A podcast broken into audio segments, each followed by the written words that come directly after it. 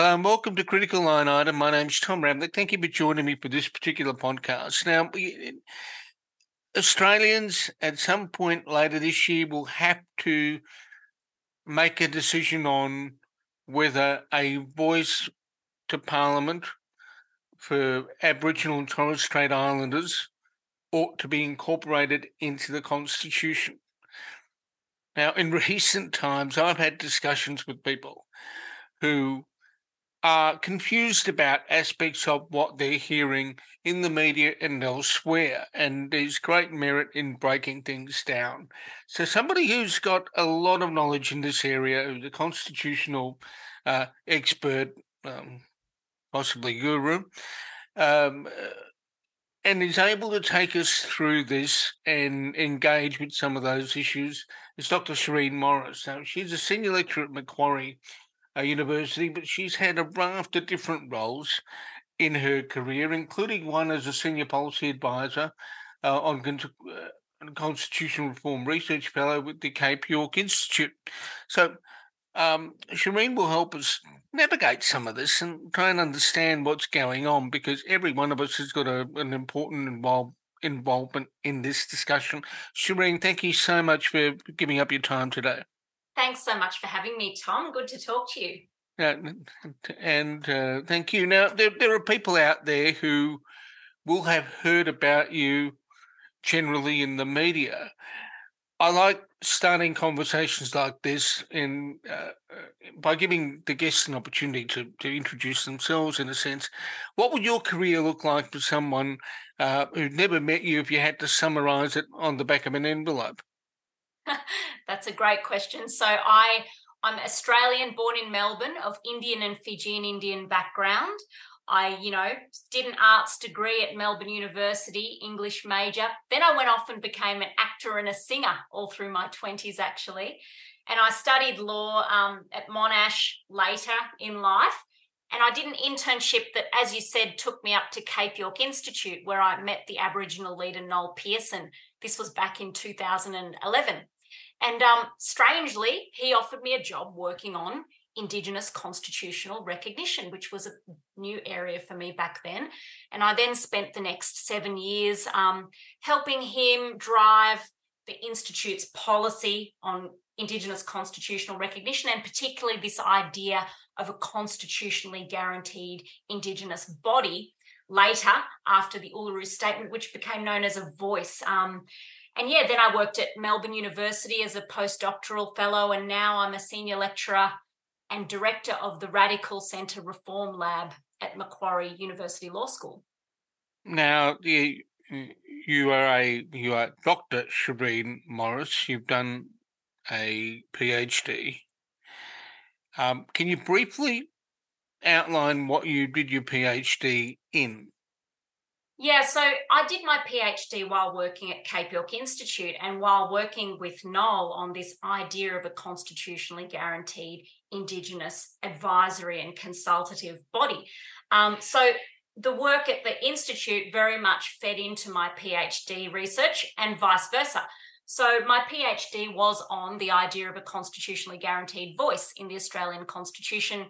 I submitted that PhD in 2017, and a couple of years later it came out as a book by Heart Publishing. So, yeah, I've been thinking about and advocating these ideas for a long time. Now, one of the things, before we get into aspects of the discourse on the voice and constitutional change and what it takes to get there, it is probably appropriate that we break down what the Uluru Statement is from your perspective, so that people listening understand. I've had conversations with a range of people, relatives and friends and others, who are aware of the Uluru Statement, who know the Prime Minister said his objective is to implement it completely, but they're not sure of the components, and even understanding how a voice might work is difficult for them. They haven't got a clear picture.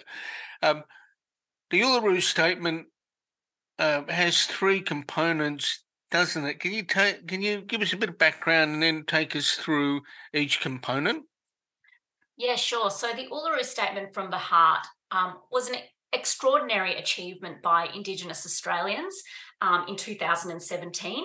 It culminated out of a set of regional dialogues run by the Referendum Council at the time, and it was the first time ever in Australian history that Indigenous people across the country came to a united consensus position on how they want to be constitutionally recognised. So that's really important to understand, because there's a long, long history of Indigenous people asking for constitutional reform and empowerment and recognition. But a lot of that advocacy of the past emanated from particular regions and particular individuals. So this was the first time ever that Indigenous people forged a national consensus on how they want to be recognised in the Australian Constitution. And they asked for one constitutional reform. So they asked for a constitutionally guaranteed voice in their affairs. So a constitutional guarantee that they will have a fairer say in laws and policies made about them. And they additionally asked for a Makarrata Commission, which could be set up in legislation, which would oversee agreement making and truth telling in the relationship between Indigenous peoples and Australian governments. You've got three components there. You've got the voice, which we're focused on at the moment as a constitutional amendment. You've got the truth-telling Makarrata Commission. And then we've got treaty, haven't we? How do you explain treaty to people who are not familiar with the concept in the context of Aboriginal and Torres Strait Islander affairs? How do we explain that to people, Shireen? I mean, I think the easiest way to explain it is that treaties are agreements. So other colonised countries historically often had founding treaties. So when the colonisers came, sometimes they enacted, quite often they enacted treaties with the Indigenous peoples in those lands. A good example for us in Australia is New Zealand. New Zealand was founded with the 1840 Treaty of Waitangi, which was an agreement between Maori chiefs and the Crown. Australia sits apart from countries like New Zealand, Canada, and the US, because those countries had founding treaties, whereas we had no recognised treaty with Indigenous peoples when the colonisers came to Australia. So the call for treaties by Indigenous Australians now, I think, can be best understood as agreements. They're really talking about agreements between Indigenous communities and Australian governments to, settle matters of importance to Indigenous communities and Australian governments. And they're reached by negotiation, and they can only happen if the parties agree. Okay, so that paints that picture, which then brings us into the present time in relation to the voice. Now, we come back to your first point with respect to the voice. There is there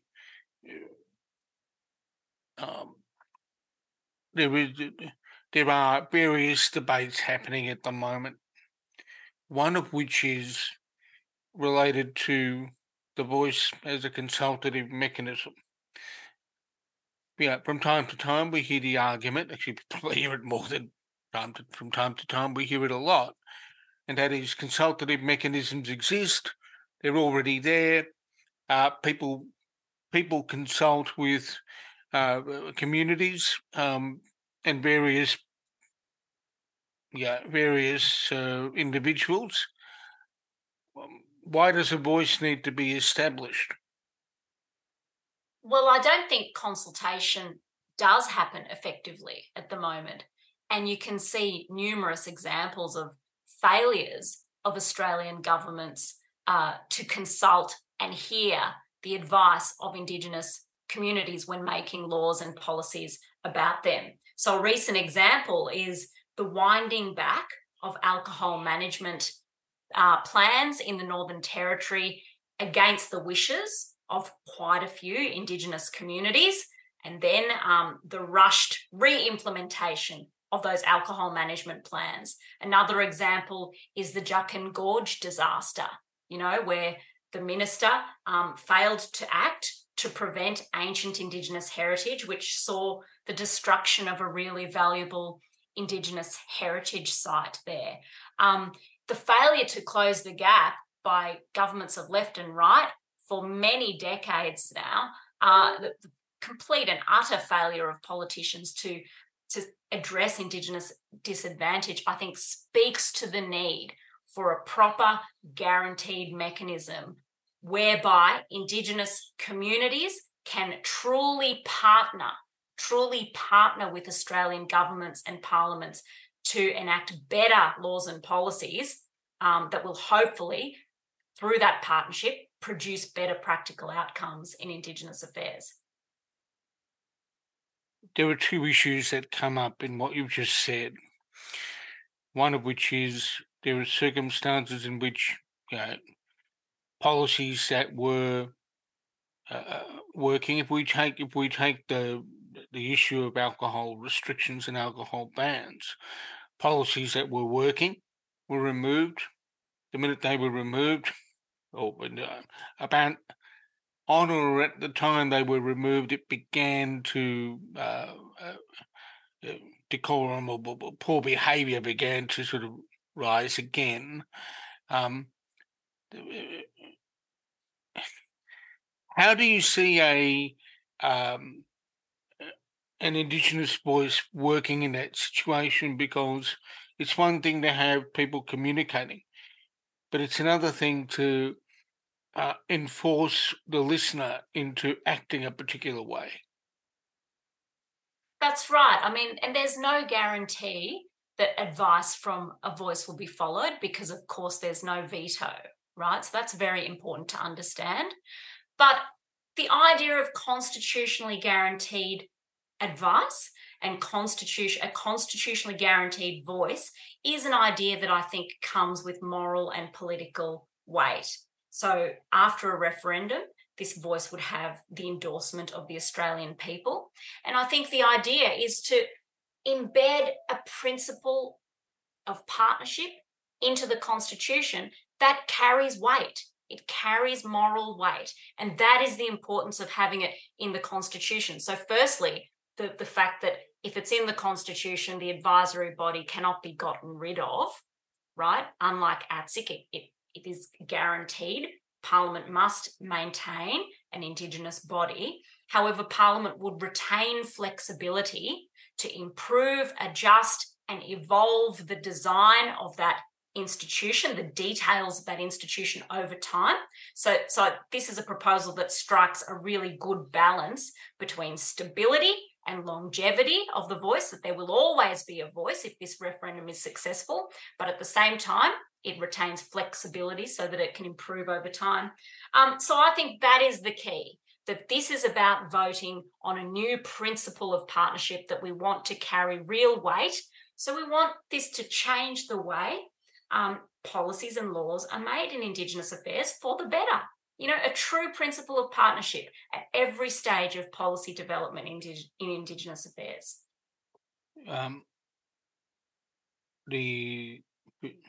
There is another thing, isn't there, that sits more broadly in terms of regulatory analysis and the analysis of governance, and that is if consultation is weak in the space of Indigenous affairs, it may also be equally weak elsewhere.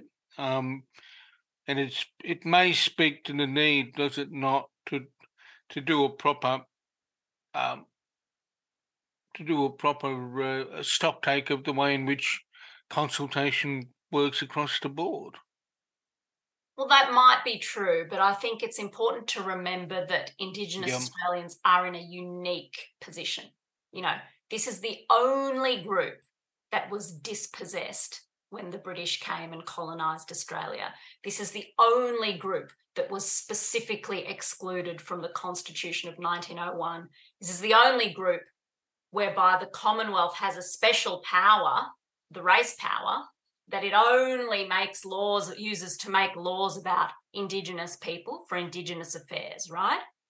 So the power that was amended in the 1967 referendum gave the Commonwealth a special power to make laws about Indigenous people. That power's only ever been used about Indigenous people. So that history speaks to the fact that Indigenous peoples occupy a unique legal, political, and historical status in this country. That status has, in the past, been a status of exclusion.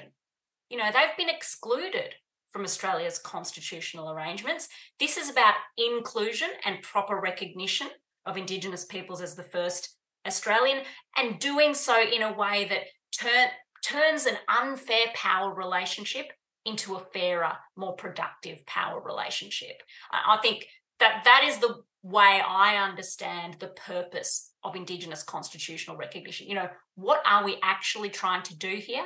Well, the Constitution is all about power. It sets up very important power relationships in Australia. But the relationship it sets up between Indigenous peoples and Australian governments and parliaments has been an unfair, top-down power relationship. That's why we are producing laws and policies that don't work, that don't close the gap. This is about recognising Indigenous peoples in the Constitution in a way that creates a fairer, better, more productive power relationship, a relationship of true partnership. Now,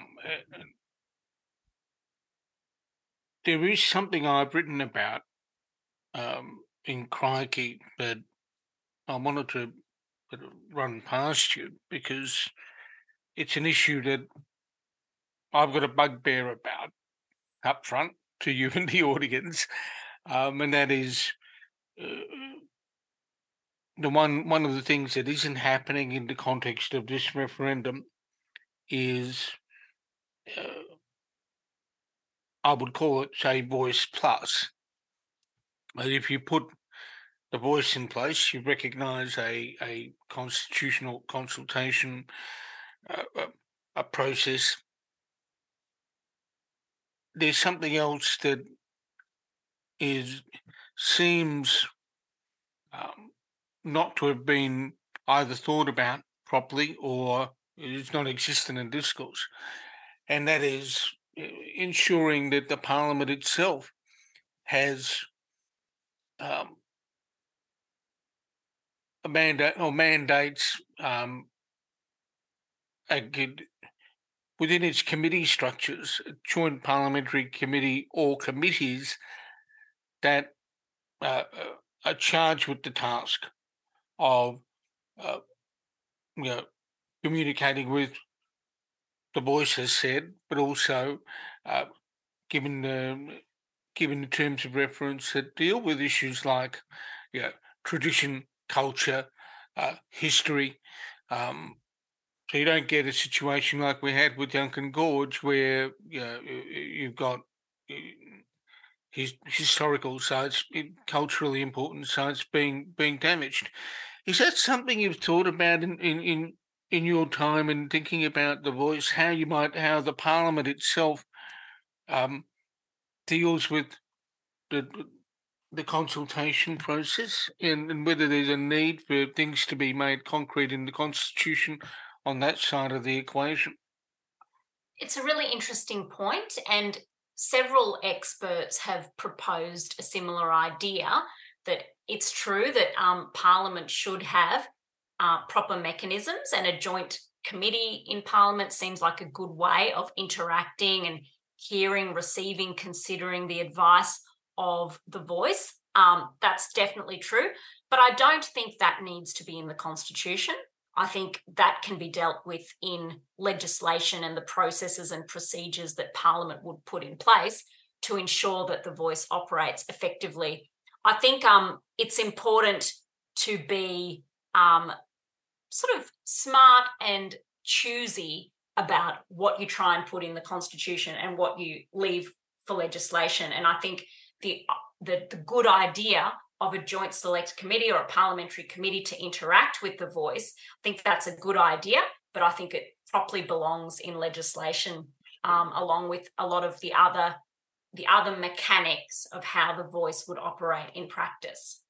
Okay, so you're comfortable with Section 50 of the Constitution still being the way it is, which is both houses decide how they do their business, but you know, you'd prefer the Parliament itself to embrace the concept of, you know, joint parliamentary committees, as opposed to what happened under the coalition government prior to May last year, which was the lower house had a committee on Indigenous affairs, and the Albanese government now has a joint parliamentary committee, for those who are uncertain, of both houses of parliament dealing with Aboriginal and Torres Strait Islander affairs. So you're happy to leave Section 50 the way it is. That's right. I think the Constitution should be amended to require Parliament to establish an Indigenous voice, which would have the function of giving advice to Parliament and the executive on laws and policies about Indigenous affairs, and it should leave to Parliament the mechanics and details about how that should operate. And I think parliamentary committees are political questions that should be left up to Parliament to determine. It's important to remember that the whole point of this proposal is that it substantively recognises and empowers Indigenous people with a voice in their affairs while respecting parliamentary supremacy. And it really is a proposal that is modest yet profound in that way. It strikes a really sensible balance. It upholds the Constitution and respects parliamentary supremacy. And that's why it leaves to Parliament all the details about how this voice will function and process and practice in practice. My writing about that particular concept and about mandating it in the Constitution, it probably comes from my general scepticism about the conduct of politicians in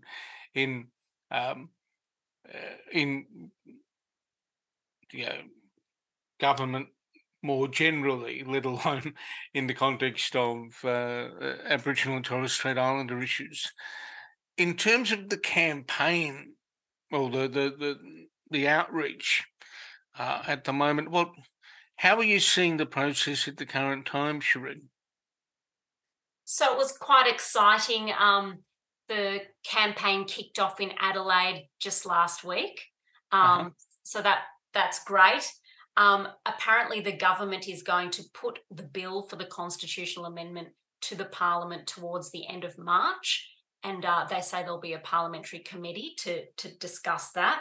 So I think we're sort of at the beginning phases of what I hope will be a ramping up campaign. Me and my team have been doing a lot of work around multi-faith and multicultural communities and raising awareness in those sectors of the Australian population. Last week, I released a book co-edited with Damien Freeman showcasing multi-faith and multicultural Australians making the moral case for a voice in the Constitution. That's called Statements from the Soul. So I think there's a lot of work going on, trying to, you know, raise awareness. And there's an immense goodwill, I think, in the Australian community. And it's about finding platforms and mechanisms to let all the different Australians out there who want to express support for this, giving them the opportunity to do so. One of the things I wanted to talk to you about is the role the media plays in the context of the campaign, just as a general rule. There are those who may not be aware that you appeared last September in what was a fairly thorough discussion about aspects of The Voice and Sky News. Obviously, yourself and Dean Parkin were the voices for, if I can use the term, for the Yes case, and on the other side you had Andrew Bolt and News Corporation to the columnist and Sky News host, and Senator Jacinta Price, a long-term case advocate. How do you find the interaction with media on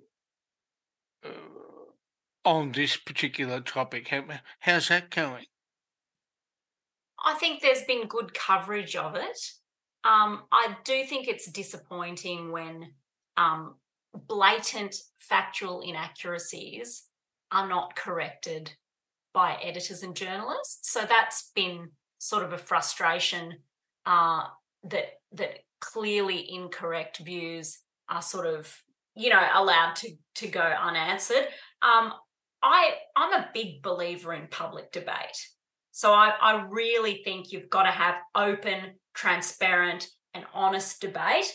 And I think the incorrect views need to be refuted.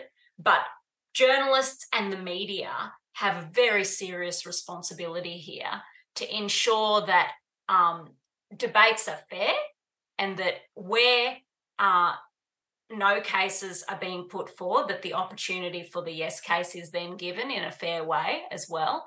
I think in Australia, by and large, we're pretty lucky. We've got robust media discussion and open debate. We've got a good democracy. So I just think we just need to keep having the debate. And where there are mistruths out there,